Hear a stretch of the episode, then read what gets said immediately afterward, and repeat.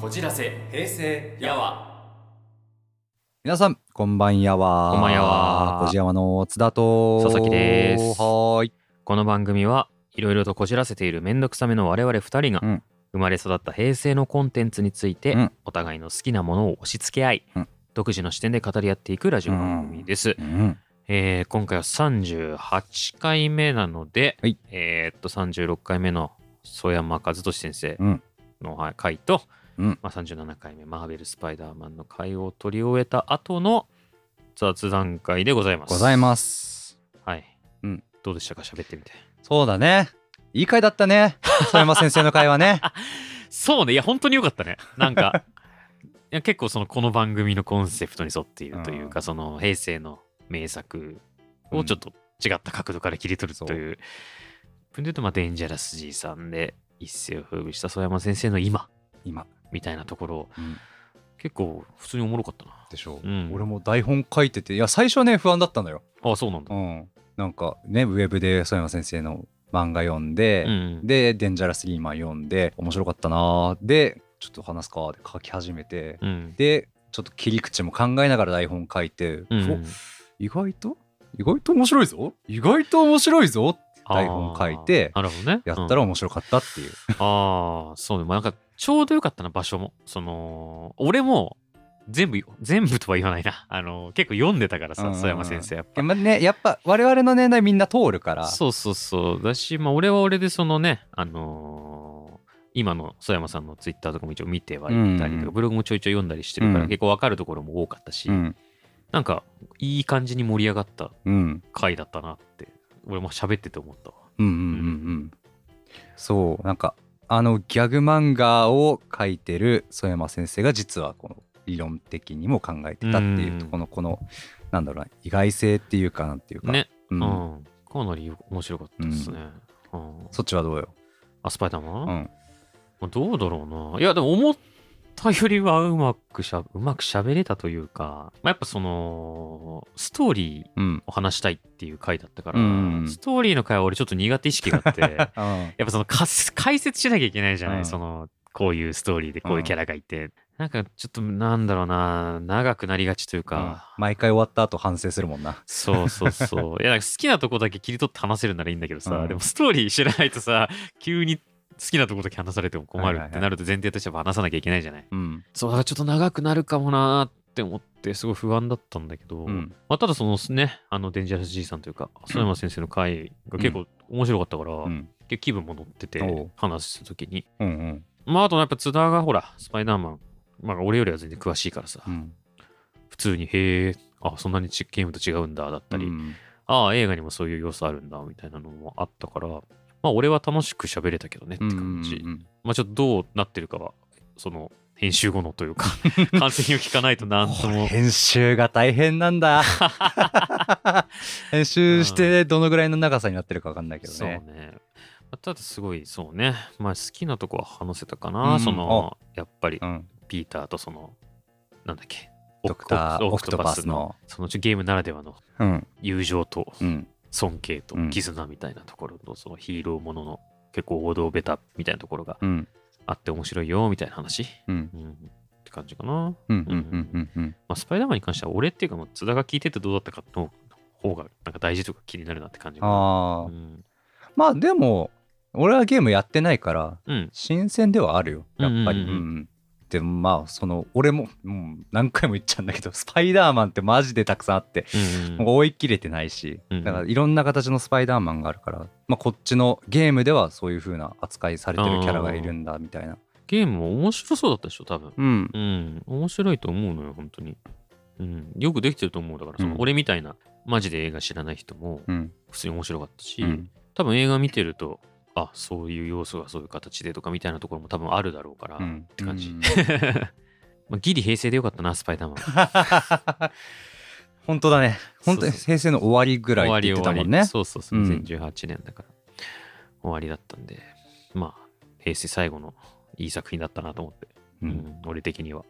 まあ、2も出たところもあったし、まあ、話そうかなと思ったってうんうん感うじ、んうんまあ、2も名作だったんで、ぜひ。こじらはまあ、ところで、まあ、今回ねそう我々が今収録しているのは年明け一発目なんで最初なんだよねなんだけども、どうでした年末年始20232024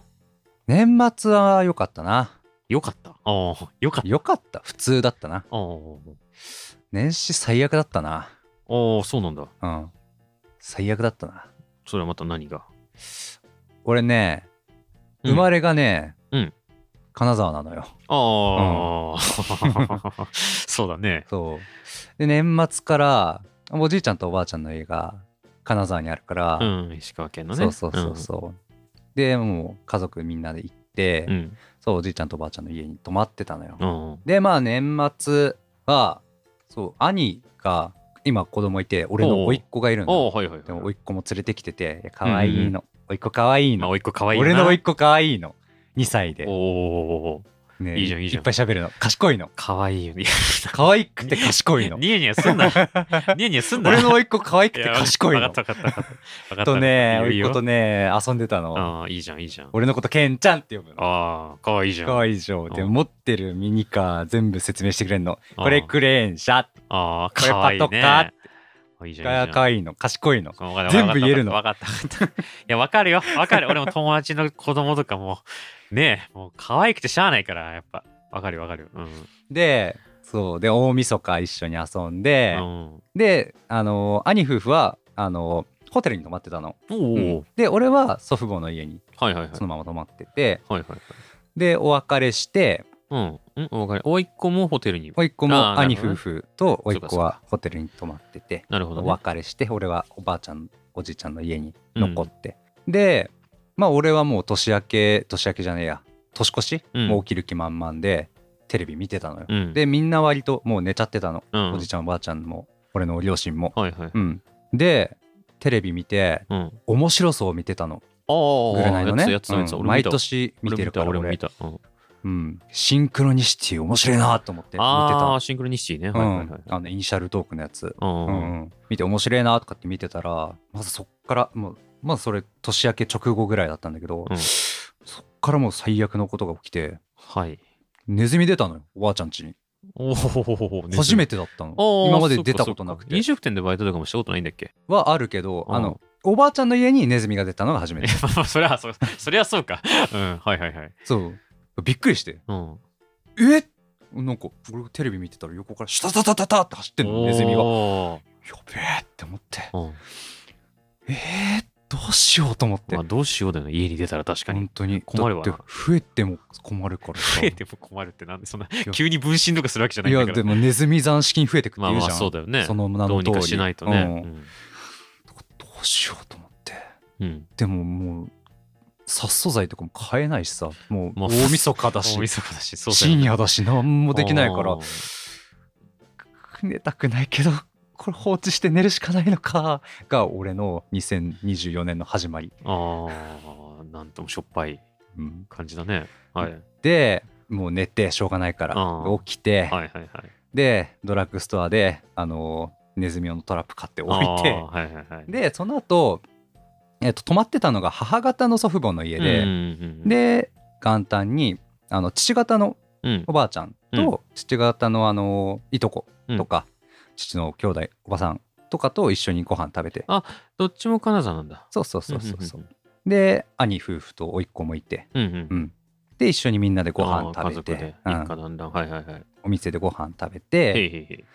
で一旦その場解散して、うんうんで俺と俺の両親と兄家族と、うんうん一緒に父方のばあちゃんの家に行ったのようんうんうん。でまたそこでね甥っ子と遊んではいはいはい。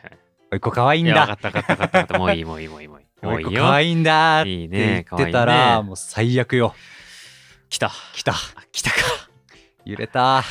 ねえ、びっくりしたね。この話あれだな。一応、なんか、しんどい人は聞かない方あがあいそういね話だな。まあまあまあ。まあいいよ、一旦。うんちょっとしんどい人は、そうだねうん離れてもらって離れてもらって。そううんで俺もうえ揺れてないってこと甥っ子を抱きかかえてさはあガラスのところから離れてなるほど。そういや、いや、マジで無事でよかったよ。なんか、いやーすごかったじゃん。うんマジで年始早々というか。ビビったうん、ねいやーなんか波乱の幕開けだなっていう、まあ幸いうちはもう食器が割れたぐらいでうんうんうん他は特に大きな被害はなかったうんだけど、まあ不幸中の幸いというか、うんいや甥っ子がギャン泣きしてまあ、そうだよなでその後もさめっちゃ何回も揺れたしうん、何回もそのアラート緊急地震速報で甥っ子がさもうおその音が聞こえたら揺れるって覚えちゃってあーなるほど嫌な刷り込み方されちゃったねそうそっかそっかであの音自体も怖いじゃん不安をかきたてるというかそうそうだよ危ね険を知らせるようにそういうふうなうんまあそういう音にしてるっていうのがあってうん、そうそれでねもう一個がね音鳴るたびに怯えちゃって「ママ」っつってうん、なってたりしてはあ大変だったねそうだねそれは大変だそうで翌日とかにも車で外まあ走ってた金沢の方はまだ被害少なかったからうんでもそれれでもね山の方でもね多分地盤が弱くなっちゃってたのかな結構もうひっくり返ってる例とかもあっていやそうだよね結構衝撃だったねねあれは、ネットで写真とかしか見てないけどなんか相当なねことになってるよね今もうなんいやーマジで怖え避難用の袋ちゃんと買っとこうって思ったあーまあ本当わかんないもんね、うん自然災害系は。そうだよな。いやー、マジシャレにならんわな。でえっとあ2日に、うんあの甥っ子と兄夫婦が、うんまあ帰ったのまずああ、うん家にね。はいはい。そうそうそう金沢から帰ってで俺と両親はおこう空港までお見送りに行ったんだけどうん。ちょっとその時に俺の母親がなんか体調悪くなっちゃってちょっとお腹痛いみたいなああ、感じはいではいはい。なんでちょっとまあ挨拶もそこそこにちょっと体調悪いからちょっと母親帰らせるわっつって、うんうんうんちょっとバイバイってこんな感じになってごめんねって言って兄たちにお別れして、うん。俺と俺の両親わっちゃんの家に戻ったのよ、うんうん。で兄たちが飛行機乗ってうん。着いたのが羽田っていうあ あ、ちょっと待った、マ ジか。でもあの事故の2時間前ぐらいはい。にはもういい行っててでその時はもう事故の時はもう離れててああって感じだったからいやー、そっか。直被害はなかったそんっだけどか。怖え。怖いよねマジでマジで。いやでその次の日もあの最後にー。うん。父方のおばあちゃんのところに行って、うでん父の方のいとこうんとお別れ、うんまあ、挨拶か、うん挨拶しようと思って行ったらそのいとこの方も、うんえー、と飛行機で帰る予定だったんだけど3日にね、うん。その羽田の事故のせいで飛行機飛ばなくなっちゃってあららららちょっと長く滞在することになったわっつってはあはあはあ。言ってなて、るほどね。おーダブルパンチ食らってて大変だなと思って、うん。っていうのもあって俺は新幹線でうん。帰ったから新幹線は動いててまあ、そうだよね。うん。帰ったんだけどなんかお腹痛いなおう新幹線の中でうん。なってちょめっちゃ体調悪いわってなってうん。で3日の日にさうん。あの第35回のうん。チェックささこにしてもらってああ、配信前のね。音音声のチェッククしてもらって、そうだね。そうだね。それフィードバック返ってきてあそうだね。ちょっとここうん直した方がいいかもうんみたいな話したかも。俺その日に修正するつもりだったのようん。あでもめっちゃ体調悪いからちょっと今あ、言ってたねいや。そうそうそう。別そうにまあまあまあまあまあいい日よ。翌日にしてもいいみたいなうん全然全然って話したわ。そうあ後から判明したんだけど、うん俺ノロウイルスかかってておい、マジか結構じゃん。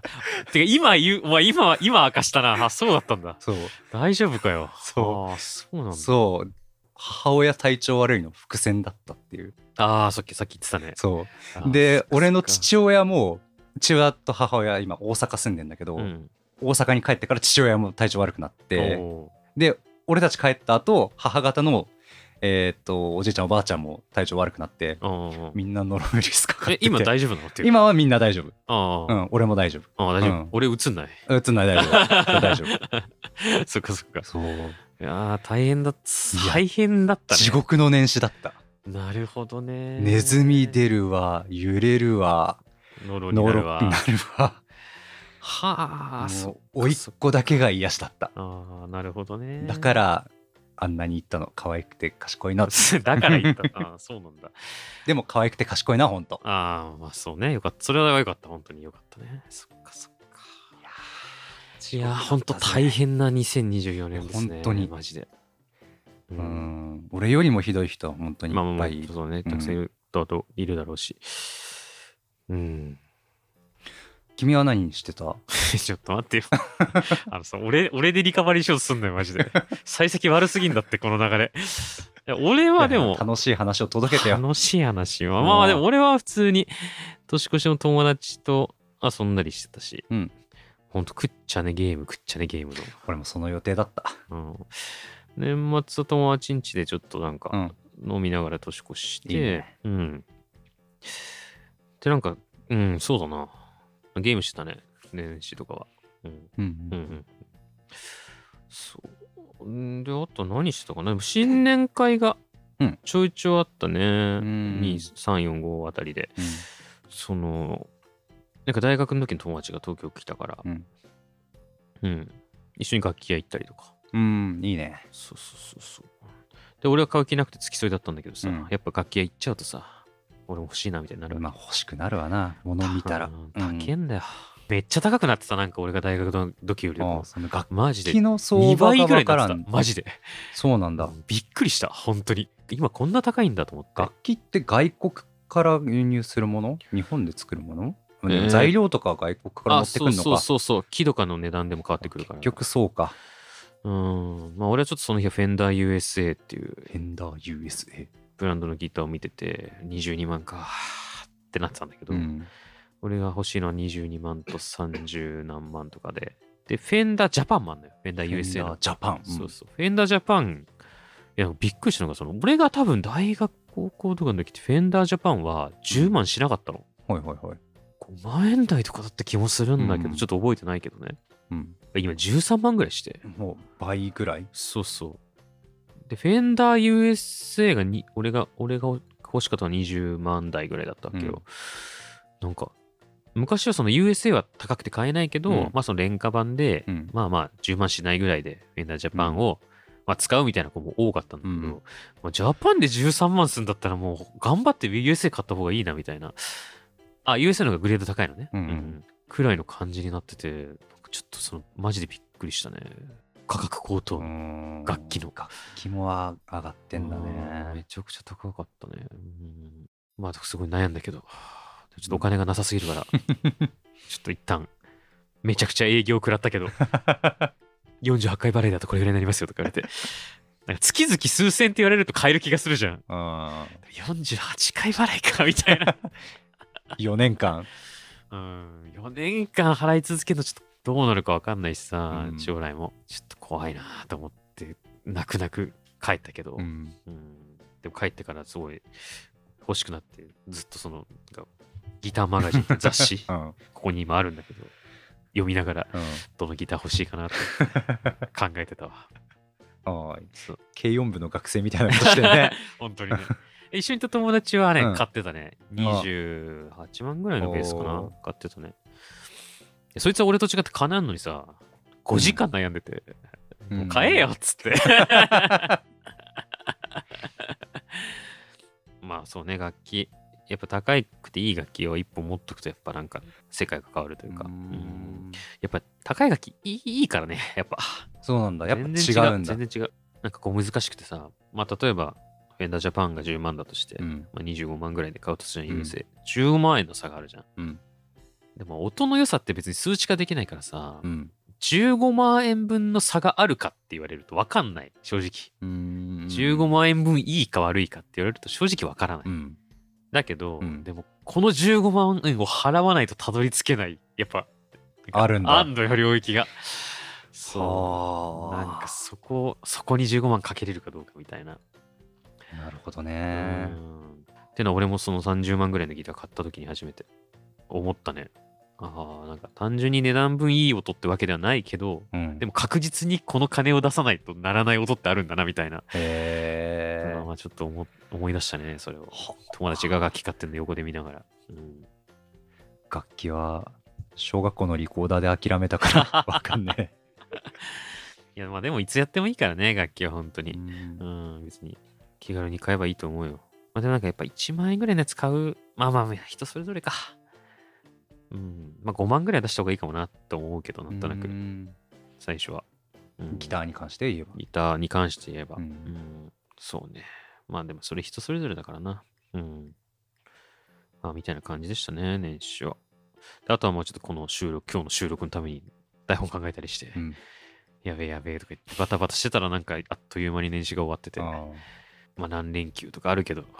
ああっという間だなって、もう日常にすぐ戻っちゃうなって感じ。うんすわ。さあうん、まあでもいい年になるといいね。いや本当本当にこっからずっと上り調子であってほしいいや、本当に。切に願ういや、俺も去年、ちょっとまあ、詳しくは言わないけど、結構大変だったから、なんか人生がいろいろ。うん今年は、ちょっとさすがに、ちょっと良くなってくんないと困るわって感じう。んまあまあ、楽しくやっていきましょうや。頑張っていきましょういうみんなで、ううんよい。2024年もよろしくろしくこじやは。ってなところでえい。なんか届いてるらしいよ何が届いてるらしいよ何がお便りがああ、 だろうな。あありがとうございます。ちょっとパターン変えてみたいつも文句言うから君がいやいや、でも、あんま変わんねえ だ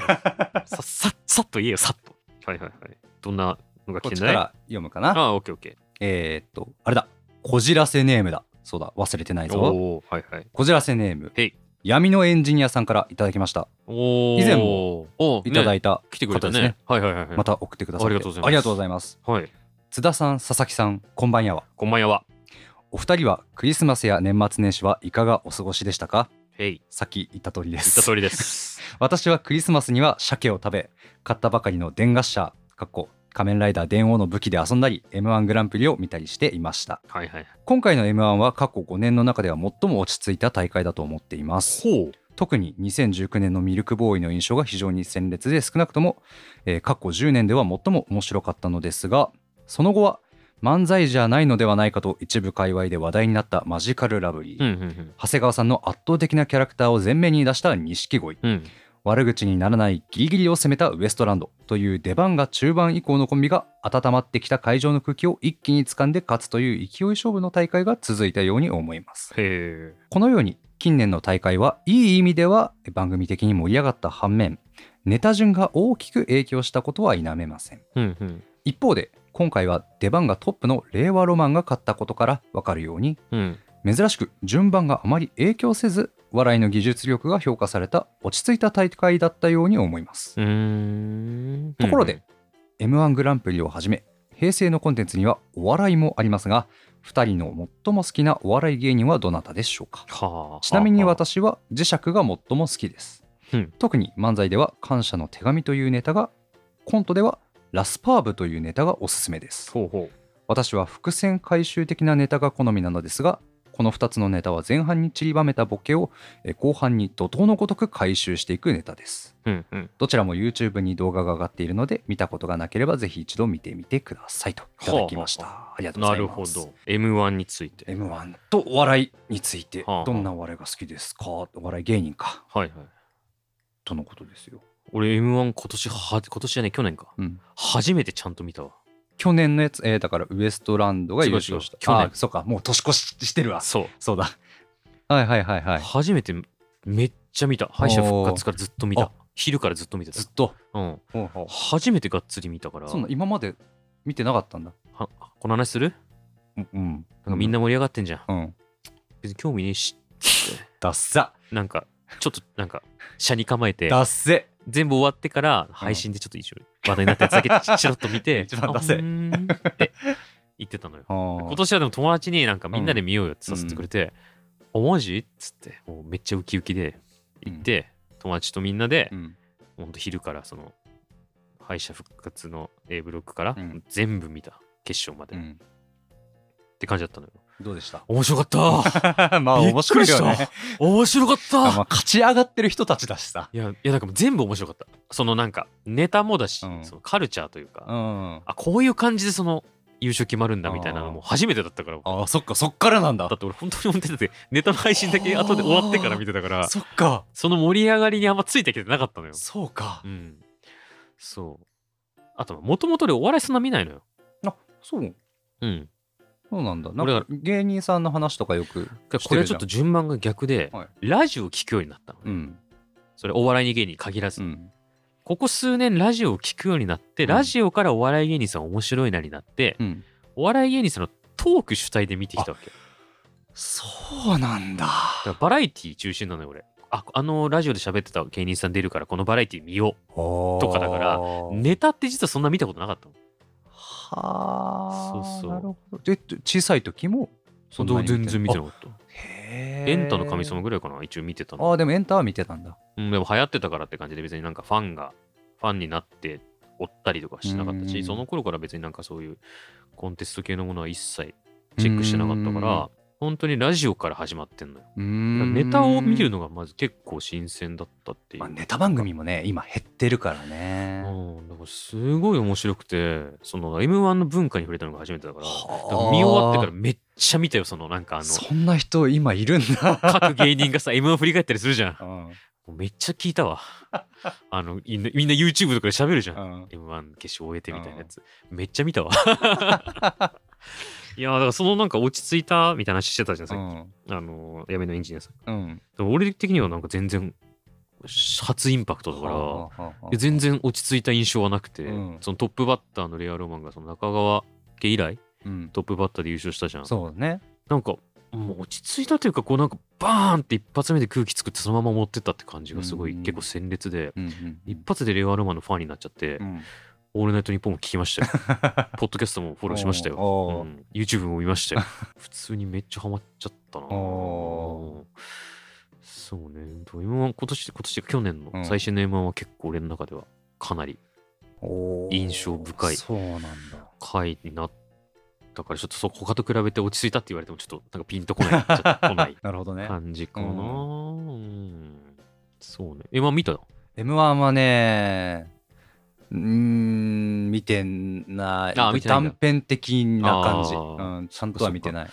ほいどねや、去年のはね。う。うんん。なるほど。いや、なんか結構、あともう一個嬉しかったことがあってうん一応なんか毎回そのリアルタイムで追ったんないけどなんとなく優勝した組とかうんチラチラ見てたわけ、うん決勝の何,、うん何組かとか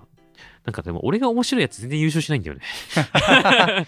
あこれ優勝しなかったんだそれはね、もう全国にたくさんそう思ってる人いまあまあまあると多思う。分いると思うんだけどさ、でも今年俺令和ロマンが普通に一番面白いと思って見てたうから、ん。なんかちゃんと俺が面白いと思った組が優勝してくれて、うん。うんなんかすごいみんなについてきた感じがあってちょっと嬉しかったそうなんだ。うん。知ってた令和ロマンとか。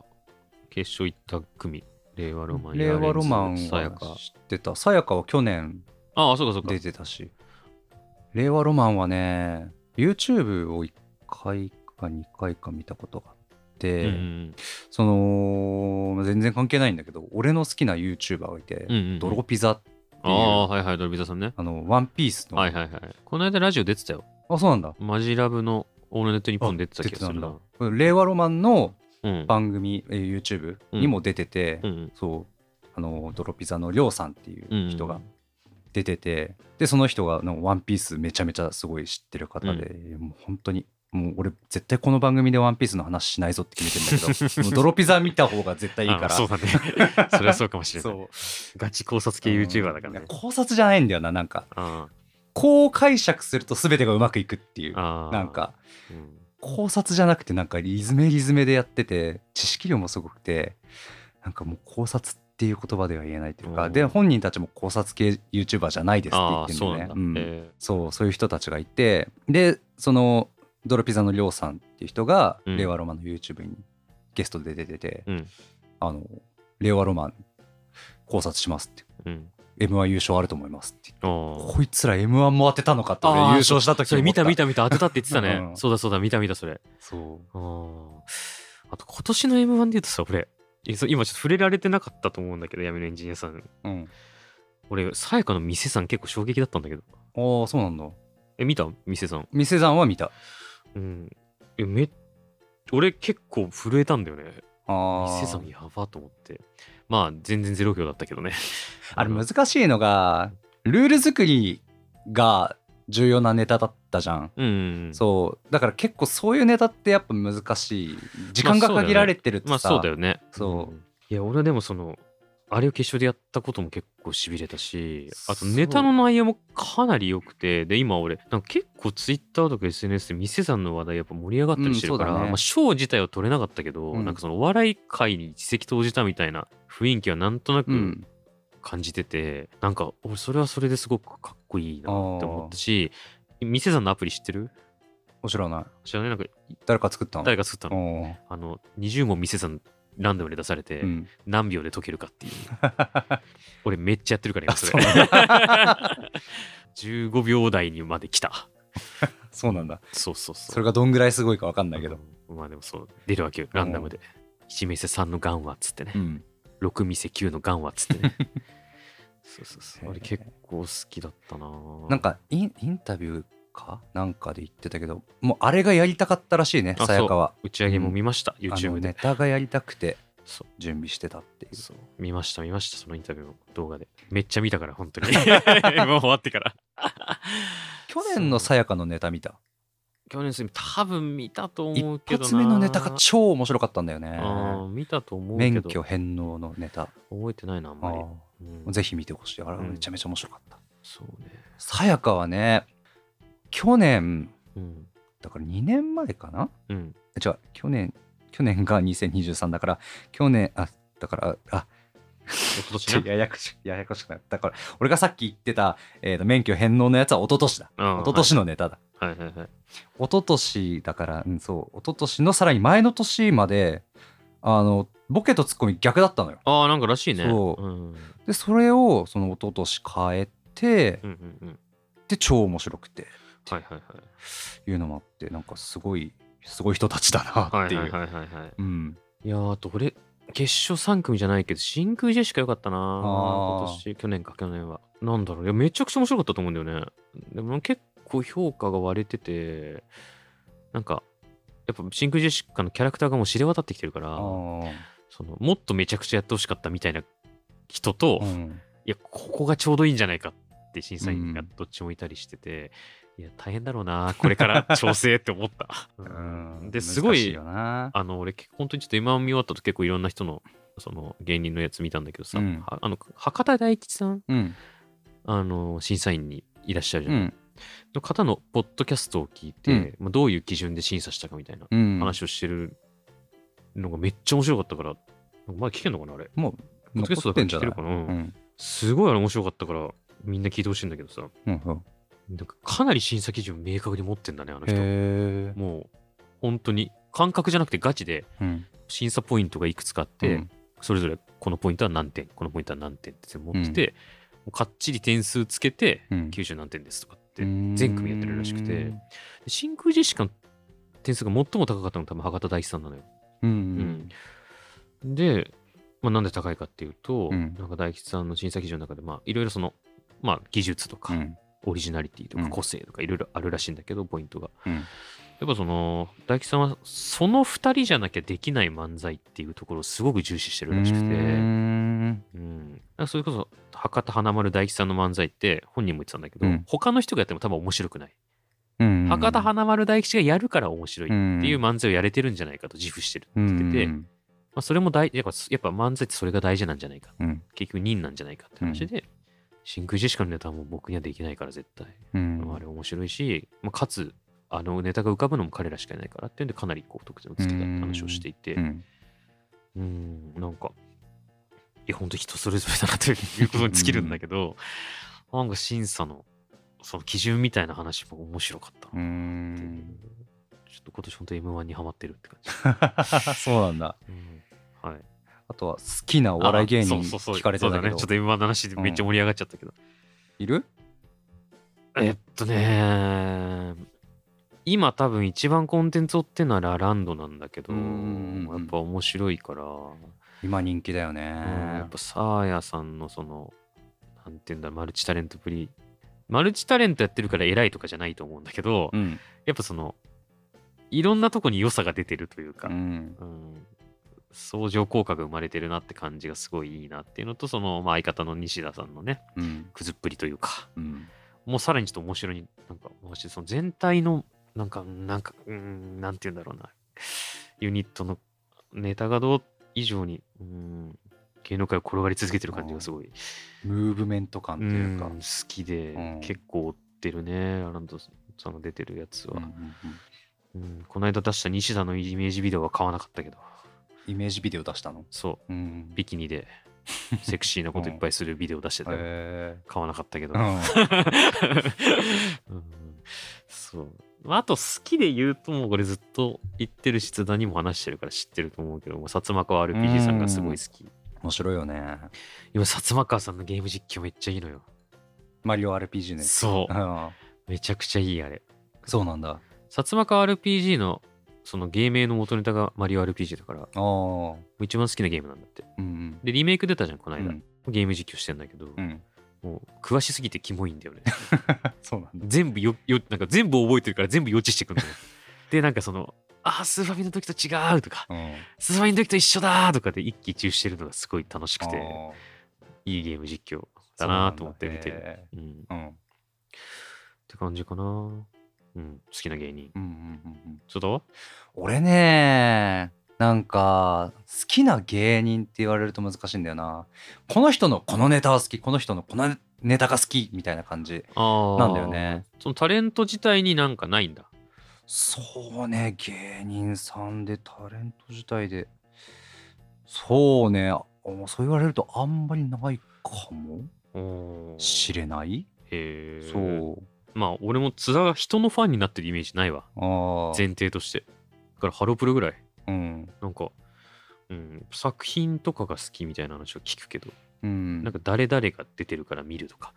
誰々が出てるから追うとかってあんま聞いたことない気がうんするね。そうねでも小さい頃からねお笑いのネタ番組は見てたんだようんうんねそれこそエンタとかはいはい。オンエアバトルとか M1 も俺ちゃんと昔から見てたしあ、ーなんかやっぱ真逆だな。うん、まあ、俺もでもね、俺はでも逆にネタっていうよりやっぱ人見たいからあ、ーバラエティの方が好きかも。そうなんだうん。うん、そうバラエティに誰々出てるから見るの方が多いかな、今、芸人さんだと。過去の M1 のネタでも面白いからね見てほしいいや、でもそうね、ちょっとかなり興味湧いたちょ。っと俺一個おすすめするならこれっていうのがあるんだけどおー「笑い飯の」ああ、はいはいはいネはいタで。あのあ2003年うんと。か、だから第3回うん M1 とかだったはず、まあ、結構見てんな、本当に。うんうんうん最初中川家の吉野のとこからあー見てるなるほどね。うんうん2003だったよな確か、うんそう笑い飯のネタで、えっと、奈良県立民族歴史博物館っていうネタがあるんだけどほそれめっちゃ面白いから見てう。ああ、見るわ、じゃあこれもうもう俺が言うまでもなくみんな好きなネタなんだけどあ、そうなんだ。 これいまだに初見で見れるの羨ましい よおーいや、でも本当にげ、俺、マジでそのお笑いはマジで、初心者中の初心者だから、本当ラジオから入ってネタほぼ知らない人だかあら、だから、今俺、ラランド好きって言ったけど、ラランドのネタもほぼ知らないーかあら。ーそうなんだあそうなんだ、うんちょっと YouTube で何個か見たぐらいで、はどっちかというと YouTube とかバラエティといか、その副活動、まあうんさやさんほら音楽やってたりとかするし、あ西田さんも小説出したりしてるから、うんなんかそっちの方がむしろ詳しくて、うんうん芸は実はそんなお笑いはそんなに実はあーそうなんだ、ネタはあんま知らなくてこっから本当にお笑いのネタを終えるうん感じになってる、うん正直、うん、いいじゃんそういやそっかちょっと調べろそうんお笑い飯ねはいはい M1 はね、アマプラで配信あさーなれんてかる見かれらるっぽ見れるいね、うんうん気軽に見れ見る。よっかなうんぜひぜひ。いや見てくださいやっぱね感じたはすごい長年やってるだけのその文化的な背景というか、うんまあ、過去こうだったからとかやっぱ審査員のプレッシャーとかなんかいろんなうん ドラマが垣間見えた、そまあ、人気コンテンツだけあるなって今更ながら思った次第ですね。なるほどうんう。はい、ってな感じですか。はいはい。ということで、闇のエンジニアさん、ありがとうございました。ありがとうございまいました。こじやは。そして、もう一通。もう一通じゃあ俺がお願読みまいす。しますえーっとですね、うっかりシンドバッドさんお、はじめまして。かな、うんうんだよね。と、普通おたが届いております。ありがとうございざいます。はい、読みます。えー津田さん、佐々木さん、こんばんやはこ。んばんやは。えー第33回は、うんモーニング娘。に関して津田さんが熱く語っていましたね、えー私は2012年のピョコピョコウルトラの頃からハロプロが好きでお、じゃあ10期の加入からだ。おおわかるんだ、うん。モーニング娘。の13枚目のアルバムカラフルキャラクター以後のハロプロ関係のアルバムは大体入手してはいますが、えー曲を中心に聴いているライトなファンでコンサートには行ったことがないので演出に関する話は新鮮でしおた。ううんうんうんえーここで津田さんにご質問があるのですが、はいハロプロの全楽曲の中 で曲の中で津田さんの個人的に好きな曲はベスト3は何でしょうか、難しい質問だな、うんお おうんえーついでにジュースジュースを少し追っていたという佐々木さんも好きな曲を教えてくださうい、んえー私のベスト3は今のところ、うんえー3位「ハローヒストリー」うん過去ハロプロオールスターズ、うんいい曲、えー2位「メガネの男の子」うんかっこビヨーンズ、ビオえビオー、の最1位初「愛の軍団」ですうんえーまず3位のハローヒストリーに関してですが、そもそもハロプロオールスターズとは2018年にハロプロ20周年を記念して、うん当時のハロプロ全メンバーで結成されたユニットです。うんえーそしてこの曲はハロプロオールスターズのトリプル A 面シングル、えー、と、イエイイエイイエイ憧れのステスフリ花竹縄の時うんに収録された曲です。はいはいえー私がこの曲を好きな理由は、うんえ1曲の中に過去の曲名などの印象的なキーワード、うんかっこ愛の種や大器晩成などが散りばめられていて、うんハロプロの歴史に思いを馳せることができるからです。また、えーパートがハロプロを構成する各グループに振られてういんて、そうなんだよな一曲の中で歌やダンスなどの各グループの特徴を見ることができる点も非常に面白いです。この曲はハロプロファンとしても知られている前山田健一、ヒャダイン氏の作詞作曲です。えー続いて2位のメガネの男の子ですが、うん2019年発売のこの曲は冒頭が寸劇から始まるという特徴を持っています、この寸劇によって事前に曲の世界観を共有することでこの後展開される曲の物語により引き込まれやすくなっていると思います、うんまた曲の振り付けがダンスというよりも演技に近いものになっており、うん MV などでは各キャラクター過去ビヨーンズメンバーの12人それぞれの心情を妄想できるところが非常に面白いでうす、んえーこの曲は最近のハロプロの楽曲を数多く手掛ける、えー星部彰子うんの作詞作曲で、演出としてスペックのブレイクダンサー役としても知られる野沢徹氏が参加しています、うんえー最後に1位の「愛の軍団」ですが、うん2013年発売のこの曲は楽曲と衣装がフォーメーションダンスと一体化していて総合的な完成度が非常に高いと思っています、まず全体的な楽曲の雰囲気としてはタイトルに「軍団」とつくように軍隊風な整然とした印象そうをなん与だえよますねうん更新みたいな感じ曲のテンポは軍隊の行進を思わせるあ少し早めのテンポで、えー日本体育大学などの集団行動を思わせる規律がありながらうんうん複雑な振り付けにぴったりと合致しています、うんこの辺りは作詞作曲者であるリズムに並々ならぬこだわりのあるツンク氏ならではといったところでしょうか、うんまた細かいので割愛しますが全体的にアレンジが非常にかっこよくツンク氏と編曲者の大久保薫氏との相性の良さはさすがです、うんとのことですけどもすげえちょっと熱量がすごすぎて愛がすごいねもう端的に言うと好きな曲ベスト3の話でございました、俺のはいはいはいベスト3いや難しい質問するね全楽曲の中でベスト3そう難しいちょっとまあ事前にこのおお便り読んで考えてきたんだけどねまあ絞るの大変だったおお絞ったんだじゃあ頑張って絞ったほうじゃあ3位から3位はでんデン・アンジュルムの46億年ラブおう知ってる知らんあ知らないこそうれアンジュルム、うんで、まあ、ライブとかで一番盛り上がると言っても過言ではないあそうなん曲だだねへーうんほうほうこれはねすごいかっこいいし明るい曲うんうん、うんで本当に盛り上がる曲でね、うんこれが大好きでほう2位2位ドドンドゥドゥン恋かな恋かな恋かな、えー歌ってるのが月島きらり CV 久住小春おキラリンレボリューーションの初代オープニングだね、はいはいはいはい、うんさすがに知ってますよキラリははいはいはいこれ俺ね小さい時にリアルタイムで聴いてもうそっからずっと頭から離れない曲なんだよねはいはいはいはい、うんうん、でこの曲も俺がハロプロにハマる一つのきっかけでもある、うんうんうんうんそう前話したうちの番組のアートワーク書いてもらってるデザイナーさんにうんうんプレゼンされたのプラス、うんそのこの「キラリン・レボリューション」の曲をうん改めてなんか聞く機会があってはあはあめっちゃ曲いいなと思って、うんううんんベストアルバム借りてうんうん聴いちゃってはいはい全部やっぱいいなと思ってうんうんうんはそれもあってまたハマったっていう、あはあはあうんはあっていうのがある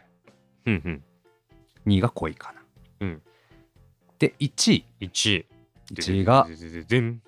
モーニング娘。の「ザ・ピース」おーザ・ピース来たうんはいはいはいはいはいいやあれは何だろうもう頭にも残るし元気になるし楽しいし可愛いし、うん、ダンスもなんか見てて楽しいし MV も可愛いし、う。うんん、俺の中の、まあ、モーニング娘。うんうん。の1位だし、ハロプロの中でも1位だしって感じ、はいもう一人でカラオケ行ったら絶対歌う、はいはいはいはいはい。なるほど。こんな感じのランキングでございますうんうんうんうんうん。なるほど。ザ・ピースの話で言うと、ちょっとこれね、気になるところがあって、はいあのーもう多分津田知らないよな、きっと。なんかあのね、何年か前に、うん中村佳穂さんっていうシンガーソングライターと、中村佳穂さん織坂優太さんっていうシンガーソングライターが、ザ・ピースカバーしたんだよ、ライブで。うんそれがすっごいめっちゃいいっていうので、ちょっとそのインディーズミュージック界隈ではめっちゃ湧いたんだよね。へー見たことないでしょ、多分。ないかないや、ないこれとちょ思うなっと聞いてみてほしいな、う好きなら。中村佳穂さんはもう本当ね、ずっと天才って言われてる本当に天才的なミュージシャン。うんで、織坂優太さんはね、なんか2年、3年ぐらい前の月9の主題歌を歌ってた、うーん観察医朝顔っていうドラマの主題歌を歌ってた方で、まあどっちもその、なんだろう、今日本のポップス界隈ではかなり超実力派の2人なんだけど、うんその2人がね、そう、ザ・ピースをカバーしてて、うんそれがめちゃくちゃいいっていううんで、んちょっと話題になっていたっていうのがへあり、俺もだからそれを見て、あやっぱ改めていい曲だなっえて思い知らされたというか、のがあったなっていう。曲もいいしなんかつんくぶしが光るというかまあ、ハロプロさ、そうのん曲がまあそもそもやっぱえ編曲までがっつりこう、なんだろう、詰まってるけどさ、うんやっぱこう誰かがカバーしてるのとかを聞くとさ、うんまあ違ったアレンジだったりさ、うんまあ弾き語りとかになると特にシンプルになるじゃん。うやんっぱ歌詞とメロディーの素晴らしさが光るよね。そうだねうん、だからかなりやっぱカバーとか聞いてもおいい曲だなってやっぱなうる、んうんまあでちょっとまあよかったらって感じでうんす調べてみてください、はい中はいはい村はいか堀坂優太のザ・ピース、うんうんはいで俺君は俺別に話すことないぜ 好きなジュースジュースの好き曲な曲でしょ俺だって本当に俺ね、まあ、そもそも俺うん結構曲の好き好みうんキャッチーな曲が好きなのねうんだからおのずと結構シングル系の曲になるわけうんうんだから普通にジュースジュースの話しちゃうと、俺好きな曲、うんえーっとね、ロマンスの途中でしょ、うん意地悪しないで抱きしめてるでしょ、う伊達じゃないよ、うちの人生は。う ん何の面白みもない。有名どころ夢あだ俺のあげた曲も普通に有名どころばっかりだからねああ、うんほんと。うん、みたいな感じになっちゃうかな。あとは、ちょっとハロプロで、まあ、特筆すべきところで言うと、うんあのーまあ、ここ何回か話してる大森聖子さうんんの「絶対少女」ってアルバムで、うんあのタンポポのはいはいはい I&U&I&U&I って曲はいはいはいはいうんカバーしてんの弾き語りうで、ーんそれ聞いた時に、うんいやめちゃくちゃいい曲じゃんってなって結構それはうんなんかスペシャルな感じがあうーる、んうんまあ、さっき話した話もあるんだけどやっぱその、うん人がカバーするとさまた違って聞こえるじゃないうんもちろん原曲のアレンジとかも素晴らしいとは思うんだけど、うんなんか弾き語りになることですごくシンプルに歌詞とメロディーの良さ際立って結構、うんそれはやっぱハルボロすごいんだなって結構思ったうんきっかけではあるかなっていう感じで、まあそれ以上にちょっと面白い話は特にできないですね僕 は、 うんうんこの熱量に太刀打ちできる話はできないです特にファンク好きって言ってたから結構他にも刺さる曲あると思うんだよな、前にも番組じゃないけど普通に裏でおすすめした「悔しいわ」っていうアンジュルムの曲 ああはいはいはいあれかっこいいから多分うんハマると思うな好きだと思うな、ああれ好きだなとハルプロで言うとなんだっけマサラマサラブルージーンズそう、うんあれずっと言ってるからキュートあれもかっこいいよねあれすごい好きかっこいいまあみたいな感じですかね、うんうんうんうっかりシンドバッドさんありがとうございましたありがとうございましたまたよろしくお願いします。よろしくお願いします。はい。ということで、今回はこんな感じですかね。はい。はい。じゃあ、ポッドキャストの高評価とフォローの方、ぜひぜひ皆さんよろしくお願いしおます。お願いします便りは概要欄の Google フォームから送れますので、皆さんもどしどしどしどしどし、どしどしどしどしどしどしどしどしお願いします。お願いしますはい。X もやっておりますので、ハッシュタグ、こじやわで、ぜひぜひ感想をお願いします。ますますじゃあ、ここで毎度のことながら、ジャパンポッドキャストアワードをヘイ投票のお願いです。へい、本当に、あの、お願いします。ほい、お願いします。うんジャパンポッドキャストアワードを投票を行って外食してください。 なるほどね。うんはいはいはい。本当にお願いします。はい。はい。ってな感じですかね。うい、じゃあ今回も終わりにしましょう。うい、ありがとうございました。ありがとうございました。